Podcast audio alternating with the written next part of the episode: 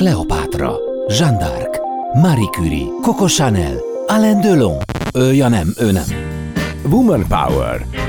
Portrék keret nélkül Kutasi Judittal. Karrier, kihívás, siker és kudarc. Inspiráló interjúk olyan emberekkel, akik egyébként nők. Woman Power. Hogyan és mennyire tért magához a koncertipar a Covid után, és mennyire nehezíti a jegyeladást esetleg a jelenlegi gazdasági környezet. Lesz nekem még olyan bulik, mint a Covid előtt, és mi az, ami ebben a világban viszont soha nem változik, és ami miatt érdemes ebben akár évtizedekig benne lenni. Márkus Éva, a Live Nation marketing és PR igazgatója a vendégem. Köszönöm, hogy elfogadtad a meghívást. Köszönöm a meghívást, és üdvözlöm a hallgatókat. Éva, jól tudom, hogy úgymond annó rajongóból lettél munkatárs, koncertszervező, és hogyha jól számolok, akkor most már mindez 30 éve történt. Ha visszatekintesz, csinálnád ma másképp? Így van, gyakorlatilag tinédzserként egy koncerten döntöttem el, hogy már pedig én ezt fogom csinálni, és utána nagyon erőszakosan és levakarhatatlanul jelentkeztem folyamatosan, és mentem gyakorlatilag az agyára az akkori társaságnak. Úgyhogy végül valóban 30 évvel ezelőtt sikerült is bekerülni. Melyik volt ez a koncert? Ez a Queen koncert volt. Ami egy elfelejthetetlen Igen, a felejthetetlen első is. nagy koncert gyakorlatilag és én úgy gondolom, hogy ahogy nekem sikerült ezt végigcsinálni, ezt azon nem változtatnék, mert végigjártam a szamárlétrát. Tehát tényleg valóban asszisztens, titkárnőből indultam, és onnan mentem szépen folyamatosan. Tanultam meg különböző dolgokat, tanultam meg abszolút szakmai részeket, és lépkedtem úgymond följebb a, a ranglétrán. Melyik volt az első koncert, amiben már tevékenyen részt vettél? Bevallom őszintén nem esküszöm meg biztosan, hogy ez volt a legelső koncert, de a legelső, ami, ami megvan emléként, az az Aerosmith volt 93 novemberében, tehát ott azon már biztos, hogy dolgoztam. Óriási élmény volt. Igen, azt akartam kérdezni, milyen volt akkor ott benne lenni, tehát már nem csak nézőként, hanem a színpad mellett, vagy a színpad mögött a backstage-ben. A backstage rész az nem volt, tehát az embereknek általában teljesen más elképzelésük van a backstage. Azt gondolják, hogy ott valami nagy parti folyik, meg az a mindenki mindenkivel haverkodik, mindenki meg mindenkit ismer. Mindenki mindenkit ismer, nem ez nem így van, kőkemény munka folyik, mindenki szépen csinálja a saját dolgát ahhoz, hogy aznap este koncert legyen, és az egy jó koncert legyen a lehető legjobb. Hol kell lenni? A színpad előtt? a színpad előtt, igen. Tehát a színpad előtt a rajongók sokkal többet kapnak úgymond a művészből, mint a, a színpad háta mögött. Azok, akik azon dolgoznak, hogy koncert legyen egyáltalán.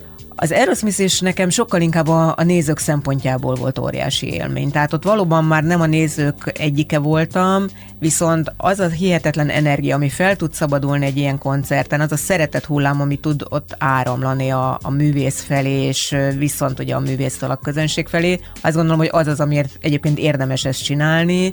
Az összes hisztéria és utolsó pillanatos mindenféle változtatások és nehézségek ellenére az óriási élmény azt nézni, hogy mekkora örömet okoz egy-egy koncert az ott lévő rajongóknak. Tehát akkor ez volt az, ami így végérvényesen megfogott, ott tartott? Ez is. Mindig, és még mi? Igen, hogy mi az, ami ebben élvezetes, mindig, mindig is imádtam a zenét, meg az egész ilyen zeneipari, szórakoztatóipari rész, de valóban, tehát amiért a mai napig így, amikor már időnként nehezebben viselem így idősödve, hogy már megint valaki valami hisztériába teljes hát nevezzük úgy elmebajt ad elő, hogy utána tudom, hogy jó, oké, rendben, de mindjárt azt fogom látni, hogy viszont ott van tízezer ember, aki meg így, úristen, de Akik jó, hogy ezek történhetett, igen. igen. Egyébként más opció volt a fejedben, ott volt az a Queen koncert, amikor már eldöntötted, hogy ezzel szeretnél foglalkozni, de előtte volt esetleg más gyerekkori elképzelés, vágy, álom, hogy Hát meg egész leszek, kis gyerekkoriban persze, hát mint minden gyereknek nekem is volt, hogy hol orvos akartam lenni, hol építészmérnök, hol szín színésznő, hol, tehát így minden létező dolog megvolt,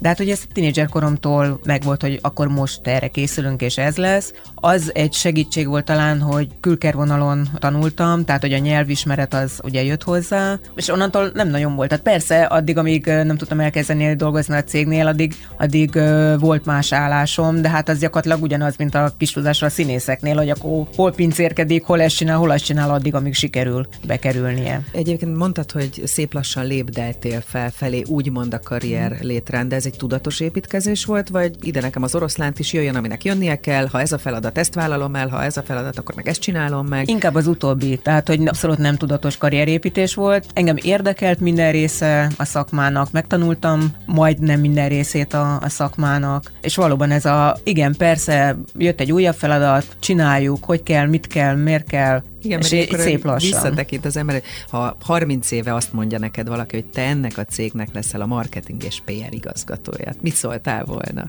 Örültem volna neki.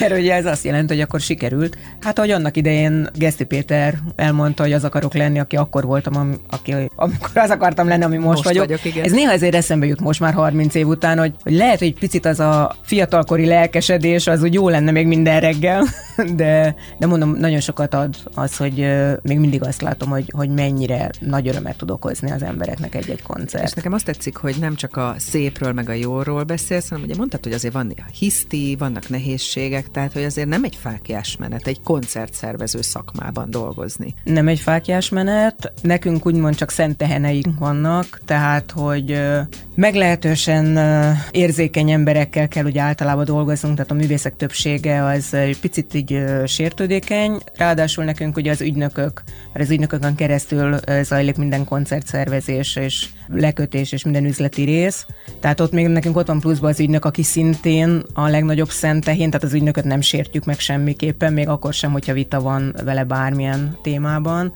Tehát nagyon-nagyon finoman kell lavírozni. kell. Uh-huh. Nagyon-nagyon finoman kell ott lavírozni. És akkor ugye a másik felén meg ott van a, az érzelmileg felfokozott állapotban lévő rajongó, akit meg szintén valamilyen kezelni szinten kell, kezelni kell, igen. Nyilván erre meg megvan az a gárda, aki ezzel foglalkozik. Mekkora csapattal dolgoztok ma már?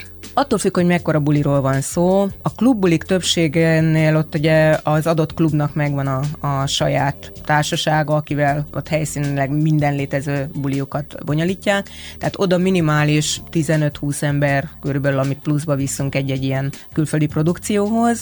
Egy aréna bulinál ott már azért közel 80-100 fővel dolgozunk, mint helyi stáb. Ehhez jön ugye még maga az utazó rész is, akik szintén ilyen 50-60-ban, attól függ, hogy milyen produkció van, hogy ott is 80-100 fő is lehet akár. És hát a stadion bulinál ott, ott rengeteg, ott ilyen nagy, majd nem nagyságrendileg ilyen 1500-2000 ember is akár dolgozhat egy, egy stadion koncertnél. Ez már hatalmas tömeg, amit irányítani Igen. kell. Egyébként mennyire pörgős az évetek, vagy akár a múlt év, vagy akár ami elé nézünk most, tehát hogy egy év alatt hány koncert, hány fellépés, hány akciótok van, úgymond? Jelenleg rengeteg. A járvány előtt általában csak a nagyobb bulikat csináltuk, tehát ott tényleg nagyon ritka volt az, hogy arénánál kisebb helyre mentünk, és akkor volt úgy olyan, körülbelül olyan 25-26 buli éves szinten, de ezek mind nagy aréna vagy stadion bulik voltak. Aztán most a járvány után szép fokozatosan beindultunk, illetve hát szép fokozatosan indultunk, és aztán utána hirtelen irgalmatlan mennyiségű meló lett, amikor ugye nyára, vagy hát kora nyáron elengedték Európában is mindenhol a dolgot, és akkor nagyjából egységesen lehetett elindítani a turnékat, mert ugye előtte az volt a probléma, hogy hiába nálunk már lehetett volna rendezvény, ha Európa különböző országaiban teljesen különböző szabályozás volt, ott egyszerűen nem tudott elindulni a turné, tehát nem tudtak ahhoz igazodni, hogy az egyik országban csökkentett kapacitás van, a másik ország országban csak ültetett, van a harmadik országban bármilyen szabály van, és a negyedikben meg azt csinálnak kis amit akarnak, tehát ez nem, nem tud egy turné igazodni. Tehát azért kellett megvárni 22 késő tavaszát, mert addigra alakult ki ez az európai helyzet, hogy végre nagyjából egységes volt mindenhol, és akkor el lehetett indítani a turnékat Na is. és akkor most és akkor olyan szinten dolgoztok, hogy meg sem álltok?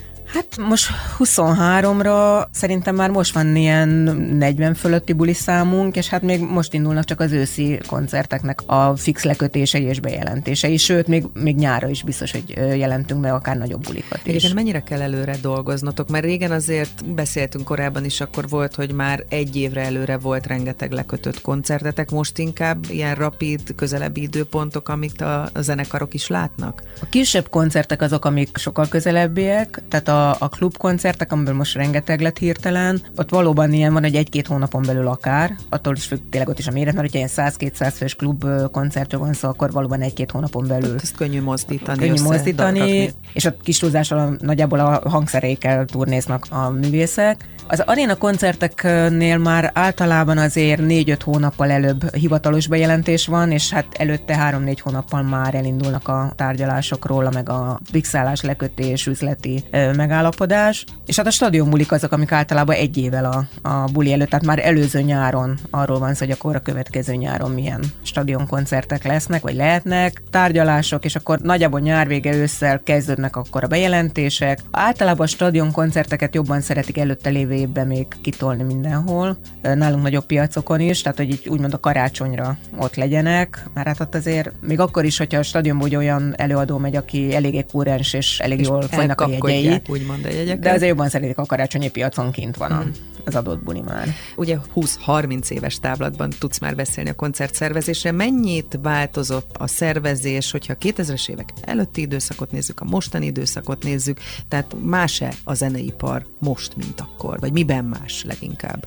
Én úgy gondolom, hogy Kelet-Európában rengeteget változott, Nyugat-Európában nem annyit. A nyugat-európai koncerteknél szerintem nagyjából a 60-as években lehetett még, vagy talán még a 70-es években az az állapot, ami nálunk mondjuk a 90-es mm. években, hogy egy időnként egy picit adhok, időnként a személyes kapcsolat az többet jelentett mondjuk, mint bármi más. Nálunk a 90-es években indult így a nagyobb, vagy hát jobban kinyílt ugye a piac, és hirtelen sok külföldi ö, nagy koncert lett. Ott fordultak még elő ilyenek, hogy még lehet, hogy könnyebben elintézett az ember, ö, kicsit nehézkesebben mozgó dolgokat úgy, hogyha valakit úgy ismert jobban, személyes kapcsolat többet számított. Most arra nálunk is ugyanaz van pontosan, mint, mint mindenhol máshol a világon, hogy abszolút full profi hozzáállás van mindenkitől, ez egy szakma, tehát hogy mindenki csinálja a saját dolgát, és valljuk beszélni, tehát az, hogy music business, azért ez egy nem véletlen kifejezés, tehát ez egy üzletág. Nekem még az van így a fejemben, hogy ha már a 90-es éveket említetted, hogy zenekar felállt, elkészített egy lemezt, és aztán azzal végig turnézte mondjuk a világot. Tehát ez viszont változott. Változott, kevesebb lemezt kell kiadniuk ahhoz, Igen. hogy turnézhassanak.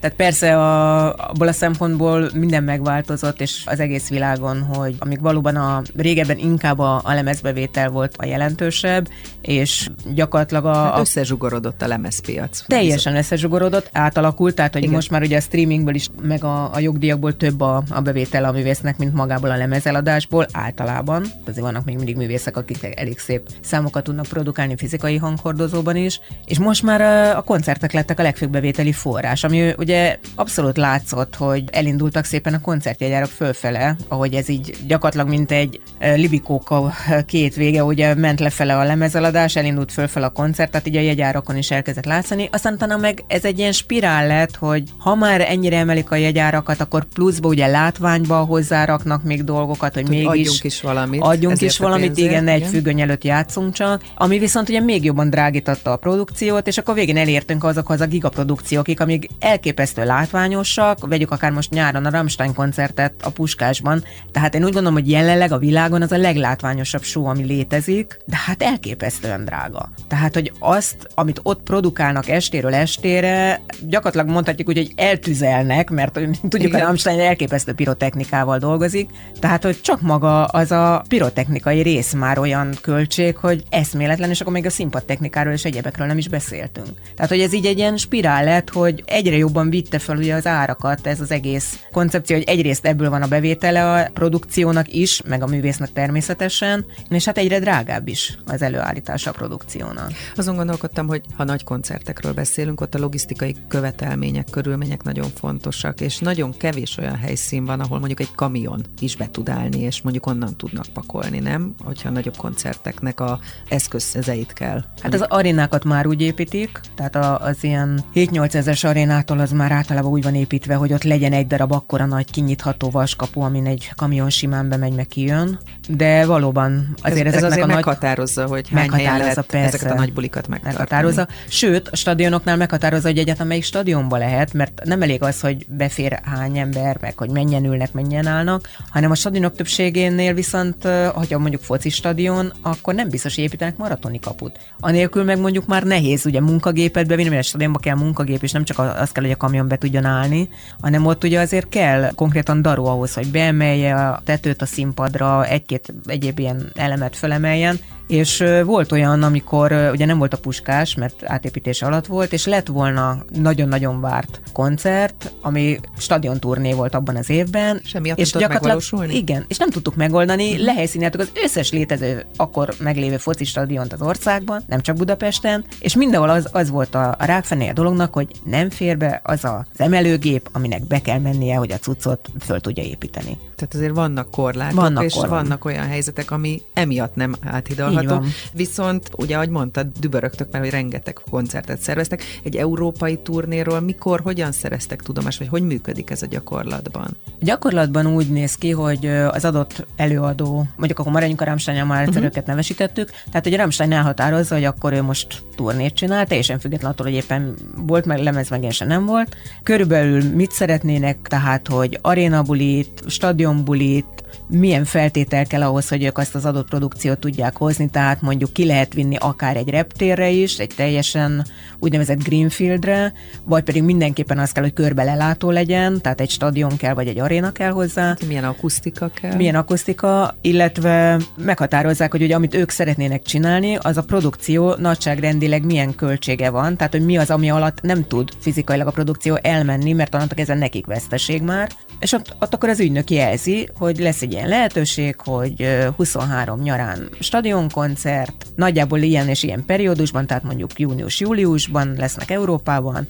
és nagyságrendileg mi az a minimum ár, amit feltétlenül meg kell hozzá ajánlani. És olyankor ugye a promoterek elkezdenek veszett tempóba számolgatni az adott piacon, hogy nekik mit ér meg, mit nem ér meg, és a minimálhoz képest elkezdik ugye beajánlani azt, amit az adott piacon gondolnak, hogy kell ajánlani ahhoz, hogy egyáltalán versenyben legyenek, plusz azon az adott piacon ki is lehet fizetni ugye a, a jegyárakból majd azt a díjat. És akkor így elindul egy ilyen, először gyakorlatilag ilyen ajánlattétel, ott, hogyha sikerül bent maradni, itt szoktunk általában nagyon sokszor elvérezni, mert uh, ugye azt mondják, hogy június-júliusban mondjuk európai turné, de azt, hogy kiszámolták, hogy ahhoz, hogy logisztikailag is átérjenek ugye a kamionok időben, meg hogy mondjuk a zenekar se legyen hullafáradt a tizedik koncertnél már, körülbelül de ne akkor hány... sok üres nap ne, ne, igen, tehát hogy logisztikailag, meg egyáltalán anyagilag ne legyen közte nagy leállás sem, tehát hogy mennyi az a koncert, ami ebbe a periódusba kb. belefér. És akkor nagyjából elkezdenek rögtön húzni, hogy mondjuk most mondok valamit, 30 koncertet csinálnak, és akkor úgy nagyjából a 40. ajánlattáján egyszerűen csak így lehúzzák az alját, hogy jó, az biztos kiesett, és akkor utána az a 40 koncert pályázik gyakorlatilag a továbbiakban a 30 helyre, ott már nem feltétlenül csak az anyagiak döntenek, ott ugye erőteljesen belejön a logisztika is, hogy hogy lehet összerakni, hogy nem lehet, van az adott dátumon, ahova ki kellene jönni az adott városnak, éppen szabad helyszín, ahova be lehet rakni a koncertet. Tehát azon, hogy ott már nem feltétlenül csak a És a akkor mennyire dönt. feszült a stáb? Tehát egy ilyen helyzetben ezt már mit megszoktátok, és ez Megszoktuk. természetes, vagy vannak olyan időszakok, amikor, vagy lehet, hogy csak a koncertek előtt van, amikor nagy a pörgés? Koncertek előtt jóval nagyobb a pörgés. Azt kell mondani, hogy magyar stábként főleg megszoktuk azt, hogy, hogy rendszeresen kipotyogunk sajnos valahol menet közben. Hát ugye a 27%-os áfa az még mindig nem Igen. segít rajtunk. Tehát ez megdrágítja az amúgy... Az megdrágítja, illetve hát gyakorlatilag kevesebbet tudunk ajánlani a művésznek, ugye? Mert hogy a jegybevételből ott 27% jön le áfaként, míg mondjuk a környező országokban, tehát Kelet-Európában is a, a jól tudom, akkor a legmagasabb még mindig 16% a koncertjegyeken. Tehát lehet, hogy drágább egy jegy itt Magyarországon, mint mondjuk Prágában? Nem feltétlenül, mert ezzel együtt nagyon-nagyon próbáljuk tartani azt, hogy, hogy még mindig olcsóbb jegyek legyenek, pont azért, mert hogy azért a magyar kereseti viszonyok ugye még a kelet-európai vonalon sem feltétlenül sokkal jobbak, de egyszerűen kevesebbet tudunk általában ajánlani a produkcióknak. Pont az áfa különbség adja azt, hogy lehet, hogy Prágába nagyságrendileg mondok, tudnak valakiért adni simán 100 ezer dollárt, mi meg lehet, hogy a magyar viszonyok miatt csak 85 ezeret. Tehát ez nem hogy ez az áfa különbség, ez, ez ilyeneket szokott eldönteni. Ez egy jó játék. Mennyit alszotok egy nagy koncert előtt? Hát közvetlenül előtte nagyon keveset már. Tehát mondjuk egy stadionkoncertnél ott egy héttel előtte kiköltözik a stáb gyakorlatilag, építünk, még ott az utolsó pillanatban is akkor megvannak persze a váza, hogy akkor mi hogy fog történni, de ott helyben, hogy akkor igen, akkor ez a rész, ez a szektor az innen tud erre eljutni, az arra, tehát ott még nagyon sok mindent a helyben is logisztikába véglegesíteni kell a dolgokat, meg hát koordinálni ezt az rengeteg embert, aki ott, ott helyszínen dolgozik. Tehát az mondom, az utolsó két nap azért az ott már keszúzós lenni erősen. Tartsunk egy kis szünetet a nagy koncertek különleges világáról, arról beszélgettünk, hogy hogyan lehet Magyarországon úgy koncertet szervezni, hogy az jó is legyen, hogy a szervezőknek is megérje, és tényleg azok a nagy világsztárok is idejöjjenek, akiket azért évről évre várunk. Márkus Éva, a Live Nation marketing és PR igazgatója a vendégem, hamarosan innen folytatjuk. Woman Power. Portré keret nélkül Kutasi Judittal. Már is folytatjuk a beszélgetést Márkus Évával, a Live Nation marketinges PR igazgatójával, aki azt gondolom, hogy a világ egyik legszerencsésebb embere vagy, mondom neked Éva, mert szerintem Magyarországon kevesen, vagy, vagy nem sokan ismernek annyi világsztárt, mint te. Hát maradjunk annyi, hogy... Szűk ez a stáb. találkoztam annyi világsztárral, tehát ez az ismerünk annyi világsztárt azért Igen, ez is túlzás, nem, nem, nem haveri a viszony, hogyha... Hogy, hogy van-e olyan, akivel közelebbi, van-e olyan, van, akinek csak persze. az ügynökével találkozol, Picit, hogy a hallgatók kíváncsiságát Igen, is tehát változó az, hogy melyik művész mennyire zárkozik be, úgymond, mennyire csak az öltöző színpad, szálloda, reptérvonalon mozog, vagy mennyire érdekli akár az adott város, vagy barátkozik egy picit talán a, az adott stábbal. Akár még olyan is lehet, hogy egy bandán belül egy tag az, aki jobban érdeklődik, a többiek meg úgy nagyjából az öltözőn belül el vannak. Mondj egy-két példát, hogy ami neked is esetleg egy kellemes csalódás volt.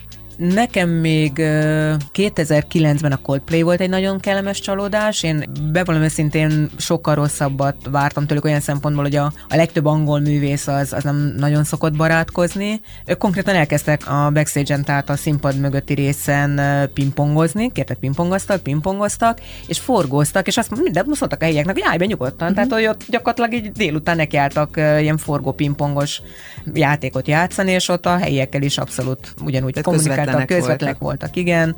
Nem voltak olyan nem is azt mondom, hogy alűrjei, csak olyan szokásaik, hogy mit tudom én, bárhova, hogyha mennek, akkor oda előtte valamelyik saját turnés táptaguk elmegy, és, és benéz, hogy megfelele a helyszín, vagy, vagy kíséri őket, mondjuk akár egy biztonsági ember épületen belül. Tehát ők jöttek, mentek, kedvesek voltak, viccesek voltak. Ők egy nagyon kellemes meglepetés. Volt még voltak. ilyen? Többieknél szerintem nagyjából tudtuk előre, hogy kb. mire számítsunk. Inkább azt mondom, hogy voltak kedves vagy vicces szituációk, de, de olyan nagyon-nagyon meglepő dolgok nem voltak. Volt olyan inkább, de az, azt nem szeretném nevesíteni. A, Akkor aki, mondjuk név nélkül. Igen, a, akinél úgy gondoltuk, hogy egy, hát ha nem is feltétlenül nagyon kedves vagy barátságos, de egy átlagos művész, és ehhez képest meg, hát nem tudom másképp mondani, egyszerűen bunkó volt mindenkivel. Uh-huh. Tehát olyan, olyan is tehát előfordult persze. vagy esetleg tényleg már e, pokróc volt. Pokrócz, tehát nem is azt mondja, mert az elzár zárkozás az rendben van. Tehát ott valóban ő, ő nekik az a csúnya szóval mondom feladatuk, hogy ugye este fölmennek a színpadra, és a életük egyik legjobbját próbálják nyújtani. Minden más, ami ebben őket bármilyen szinten zavarja, tehát akár az, hogy ott egy újabb város, már megint egy újabb vadidegen arcok körülötte, stb. És ezt szeretnék kizárni, azt mi tiszteletben tartjuk. De volt olyan, aki, aki ezzel együtt is még kifejezetten pokróc volt. És mi a helyzet az extra vagy az extrém kérésekkel? Tehát hol van a határ? Vagy volt olyan, amire azt mondtátok, hogy na ezt nem? Hát mondjuk minden, ami illegális, arra azt szoktuk mondani, hogy na ezt nem köszönjük szépen, tehát ezt uh-huh. máshol lehet próbálkozni. Nem nagyon szoktunk egyébként nemet mondani, tehát megpróbálni mindig megpróbáljuk. Volt már olyan egy amire így fölvontuk a szemöldökünket, hogy atya úristen, na ezt hogy, de, de általában megoldottuk. Inkább a, azok a fajta kérések szoktak problémát okozni, ami nagyon utolsó pillanatos kérések. Tehát amikor délután kettőkor kitalálja, hogy neki mindenképpen délután négyig szerezünk be valami olyan mondjuk üdítőmárkát, ami egyébként az országban nem forgalmaznak úgy általában üzletekben. Jelent némi kihívást. Az, az igen, az szokott jelenteni némi kihívást. Van, hogy meg tudjuk oldani, van, hogy megmondjuk neki, hogy megpróbáljuk, de nem valószínű, hogy lesz. És hát volt már olyan persze, amikor hirtelen nem, nem tudtuk már mondjuk két órán belül megoldani. És egyébként mindig van B-terv, tehát olyan típus vagy, hogy ABCD terv, uh, valahogy megoldani Igen, ABCD terv van. Van, hogy ajánlunk helyette valamit, ami tudjuk, hogy viszonylag hasonló, hát ha megfelel az is neki, hogyha nem sikerül beszerezni, de hogyha előre tudjuk, akkor azért megvannak azok a beszerzési forrásaink, általában az osztrákoknál vagy Németországból, tehát mondjuk főleg amerikai művészeknél a tipikusan amerikai márkákról beszélünk, ami ezzel ragaszkodik, hogy ő továbbra is hiába Európába turnézik, de ő azt az üdítő márkát, vagy azt az ásványvizet, vagy azt a bármit szeretné továbbra is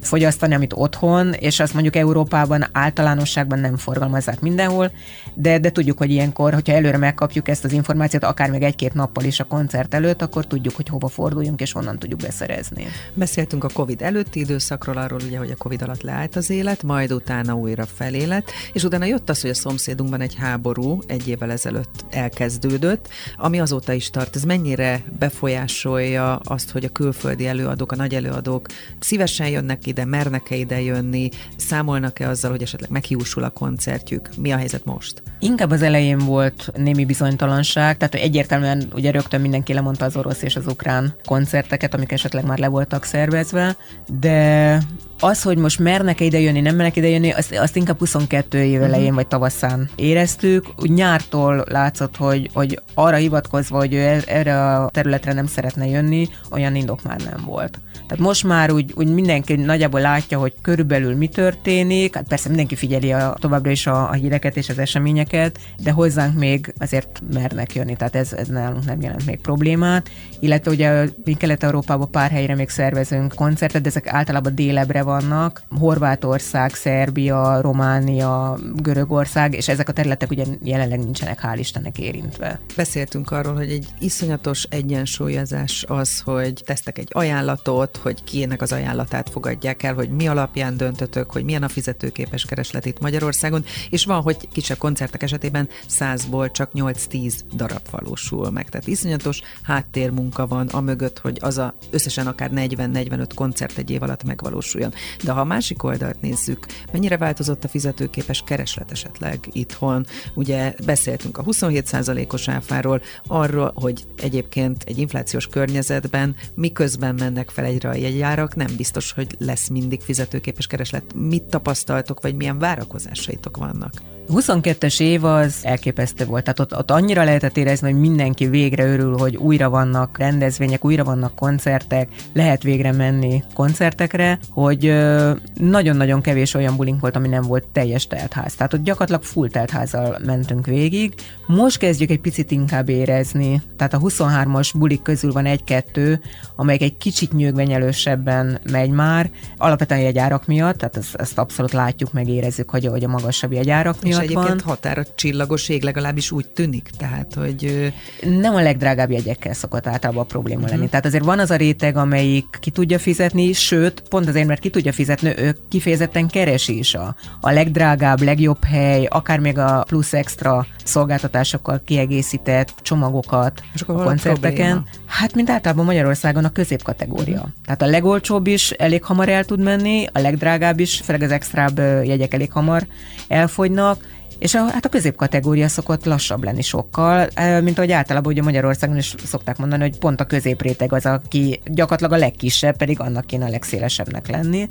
És ott szoktak problémák lenni, mert van ugyanaz a középréteg, aki szívesen jár koncertekre, nagyon szívesen el is jönne akár az adott koncertre is, de vagy már túl sok, tehát már van három másik koncertre jegye, és már nem fér bele ez a negyedik. Vagy az adott jegyára az neki egy olyan lélektani határ, amit nem szeretne egy koncertjegyért, vagy akár nem is tud egy koncertjegyért kifizetni, illetve hát ugye pontosan a folyamatosan emelkedő egyéb árak miatt is most kezdjük azt érezni, hogy, hogy igen, hogy az emberek nagyon óvatosak kezdtek lenni. Nagyon látszott a karácsony előtti jegyfogyáson is, hogy biztos, hogy sokan kértek ajándékba, akik nagyon szeretnék elmenni egy koncertet, de önmaguktól nem tudnak, vagy nem szívesen fordítanának ennyi pénzt koncertjegyre, és akkor valószínűleg ajándékba kérték.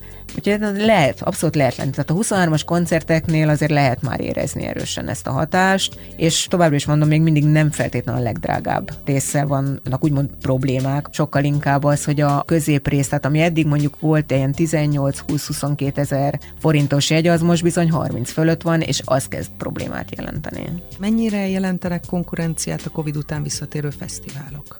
Nálunk általában nem. Magyarországon valahogy úgy, úgy is alakult már szerintem 20 éve, hogy általában nyár első felében vannak a nagy koncertek, meg eleve az európai turnék is így vannak összerakva, és nálunk ugye a legtöbb fesztivál az még inkább utána kezdődik, tehát júliustól indul inkább a fesztivál szezon, és hát ugye a, a Sziget, ami a legnagyobb fesztivál, az pedig hát ugye augusztus. Tehát ott már nálunk itthoni koncertekben nagyon-nagyon ritkán szokott ütközés lenni. Így Egyébként, van. hogyha 2023-as nagy nevekről, nagy duranásokról beszélünk, akkor mit emelnél ki? Márciusban jön Robbie Williams egy 25 éves jubileumi turnéval, hát oda már nagyon-nagyon résen kellene, hogy bárki beférjen a, az ő koncertjére Áprilisban lesz Roger Watersnek a búcsú turnéja, egy budapesti koncerttel. Elképesztően látványos, tényleg. Tehát egy úgynevezett 360 fokos show lesz, tehát középen lesz a színpad, brutál méretekkel, tényleg. Ez az MVM domba lesz, amit a legtöbb ember úgy gondolja, hogy kisebb, mint a Budapest Aréna, de nem, az MVM dom nagyobb, mint a Budapest Aréna.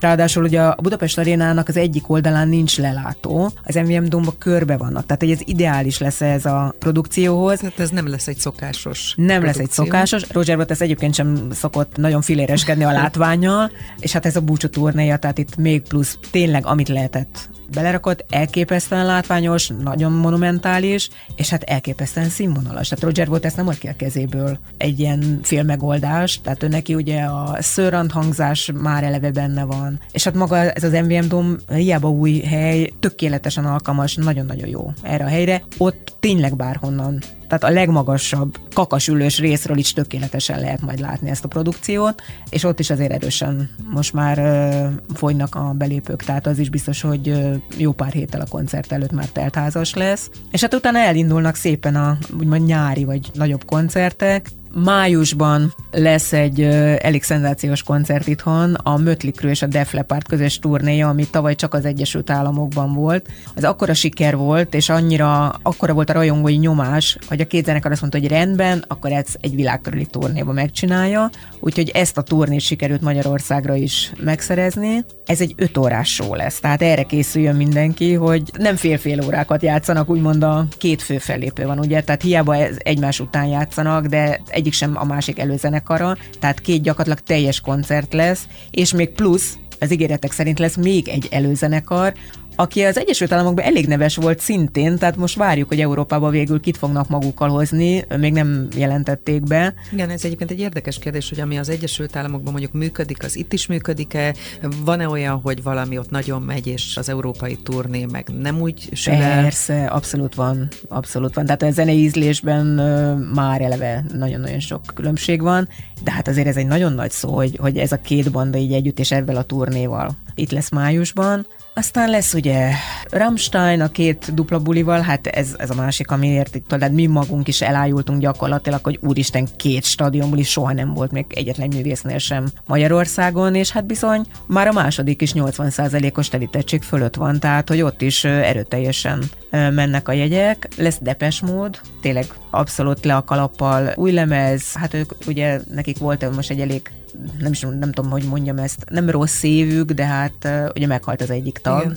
váratlanul, tehát nem hosszú betegség és hasonló, hanem teljesen váratlanul egyszerűen egy szívleállás következtében, és ők ennek ellenére azt mondták, hogy igen, ők továbbra is megcsinálják. Ez a turné egyébként már előtte tervezték. A turnét is, meg a lemezt is elkezdték leszervezni, elkezdték felvenni, közben történt ez a szerencsétlen tragédia, és azt mondták, hogy a rajongók miatt akkor is ők ezt, ezt mindenképpen meg szeretnék továbbra is csinálni, és hát a hírek szerint szintén nagyon látványos előadásra készülnek, hát ugye ez is egy stadion turné. Hogyha egy picit személyesebb vizekre elvezünk, vagy visszaelvezünk, arról nem beszéltünk, hogy ez a szakma, ez a világ mennyire tűri meg, vagy értékeli a női vezetőt?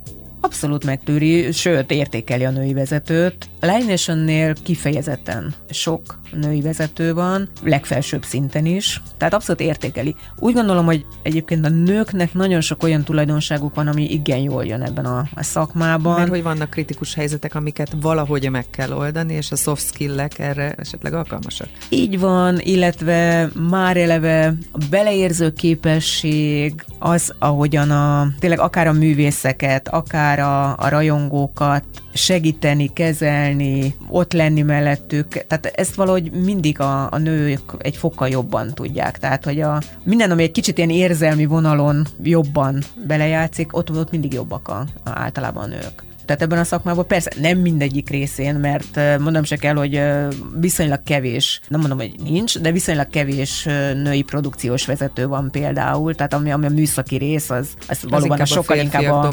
férfiak terület. vonala, de minden, aki a művészekkel foglalkozik, aki a, a rajongókkal foglalkozik, a kommunikációs rész, ott viszont sokkal, de sokkal több a, a nő. És hogyha azt nézzük, hogy te milyen vezető vagy, akkor te milyen vezetőnek tartod magad, szerinted a köz közvetlen kollégáid hogyan látnak téged? Én úgy tudom, hogy szeretnek engem. Én olyan fajta vezető vagyok, aki, aki meghagyom a, a szabad teret a kollégáknak, tehát megbeszéljük az irányokat, megbeszéljük mondjuk marketing szempontból ugye a büdzsét, és onnantól kezdve abszolút rábízom az adott terület emberére, hogy hogy gondolja jelenleg mi a legjobb, főleg online vonalon az adott produkcióhoz, az adott célcsoporthoz, melyik a leghasznosabb, mi a legjobb dolog, és valóban addig, amíg, amíg a számok is ezt mutatják, addig nincs is értelme máshogy csinálni. Ha úgy látjuk, hogy nem olyan jól működik valami, akkor persze átbeszéljük, hogy mit lehetne esetleg változtatni, javítani, megváltoztatni esetleg akár a kommunikációs főbb irányelveket, de én általában szabadságot hagyok a többi alkalmazottnak is. És egyébként szoktál szórakozásból koncentre járni? Persze. Most már ritkábban. de ennek nem feltétlenül az az oka, hogy már, már nem szeretem, hanem egyszerűen csak valószínűleg már nagyon sok olyan dolgot láttam, ami, ami érdekelt, de így is minden évben persze több koncertre is elmegyek. És akkor amikor nem, nem szakmázol?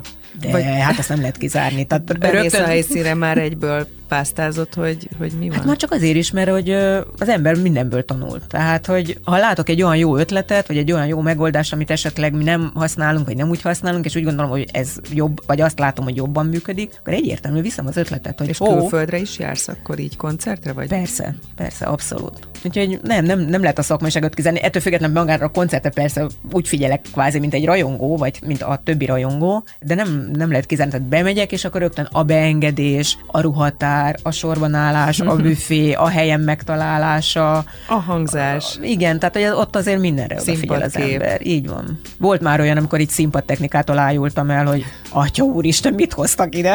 No, tehát akkor szakmázol, de nem baj, ettől függetlenül rajongóként is tudsz funkcionálni. Egyébként merre tart szerinted a koncertpiac? Mi változik majd szerinted a jövőben? Ugye most már arról beszélünk, hogy 30 éve benne vagy a szakmában, közben azért nagyon nagy lépések történtek, ugye a digitalizációval, a közösségi médiával, tehát azért nagy mértékben megváltozott mind a kapcsolattartás a közönséggel, mind az egész szervezés. De mit hoz a jövő? Úgy látjuk a trendek alapján, illetve hát én magam is úgy gondolom, hogy valószínűleg a, a nagyon nagy koncertek egy idő után azért nagyon lecsökken a számuk, vagy az is lehet akár még, hogy meg fognak szűnni, de ez mondjuk ilyen, tényleg ilyen tizenévekben mérve. Egyrészt, mert hogy a nagy stadion koncerteknek az elődé egyszerűen kiöregednek. Tehát, hogy a végtelenség nem lesz Rolling Stones turné, a végtelenség nem lesz Rammstein turné. Az Aerosmith sem jött Aerosmith turné is, igen.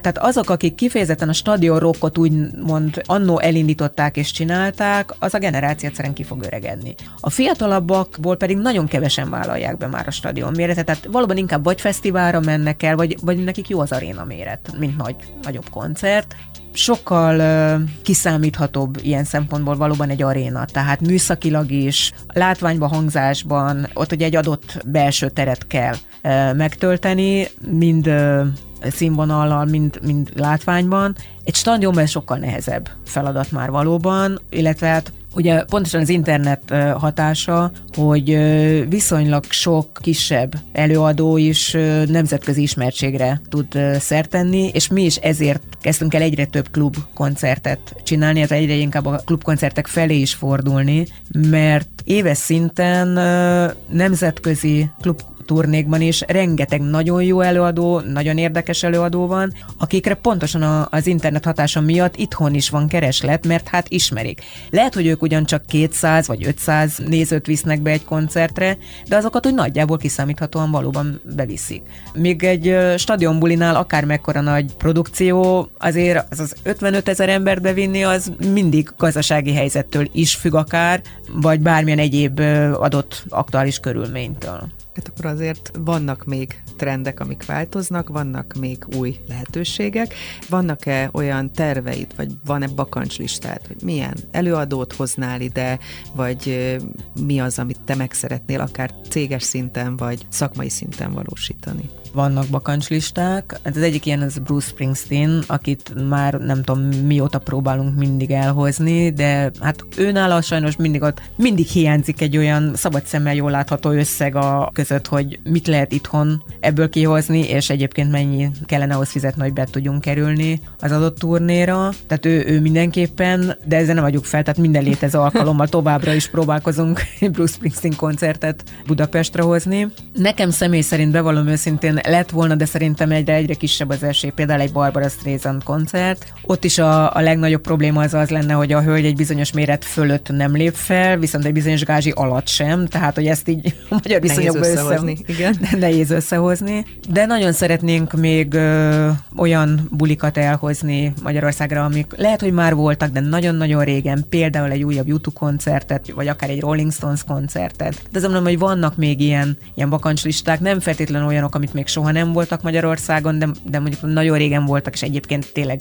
zseniális előadók, viszont hát ők sem lesznek fiatalabbak, tehát most tehát már... Bele kell húzni. Most már igen, nagyon kell teperni hozzá, hogy, hogy biztosan meglegyen. Hát bízunk benne, hogy, hogy ezek a tervek is megvalósulnak, mert hogy nekünk koncertre járóknak szerintem biztosan ez nagy öröm lesz, és egy YouTube-ra vagy bármelyikre, amit említettél, azért van kereslet, vagy lenne kereslet Magyarországon. Így van. Most már csak az kellene, hogy a YouTube végre újra elinduljon turnéra.